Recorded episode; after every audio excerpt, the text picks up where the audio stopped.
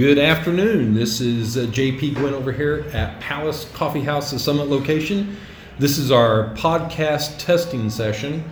Uh, we'd like to thank our sponsors, Palace Coffee House and Emerald National Bank. They're everywhere, just like me. So, this is a test to find out if there's any echoing or what type of background noise we might be picking up. Uh, today's subject matter will be the fun fact for the day. And the fun fact for the day is eating a tablespoon of dry sugar can stop hiccups. Sugar stimulates the vagus, the vagus nerve, that's the nerve in the throat, which interrupts the part of the brain that causes the hiccup. So there's your fun fact for the day, folks. Thanks a lot, and we'll tune in later.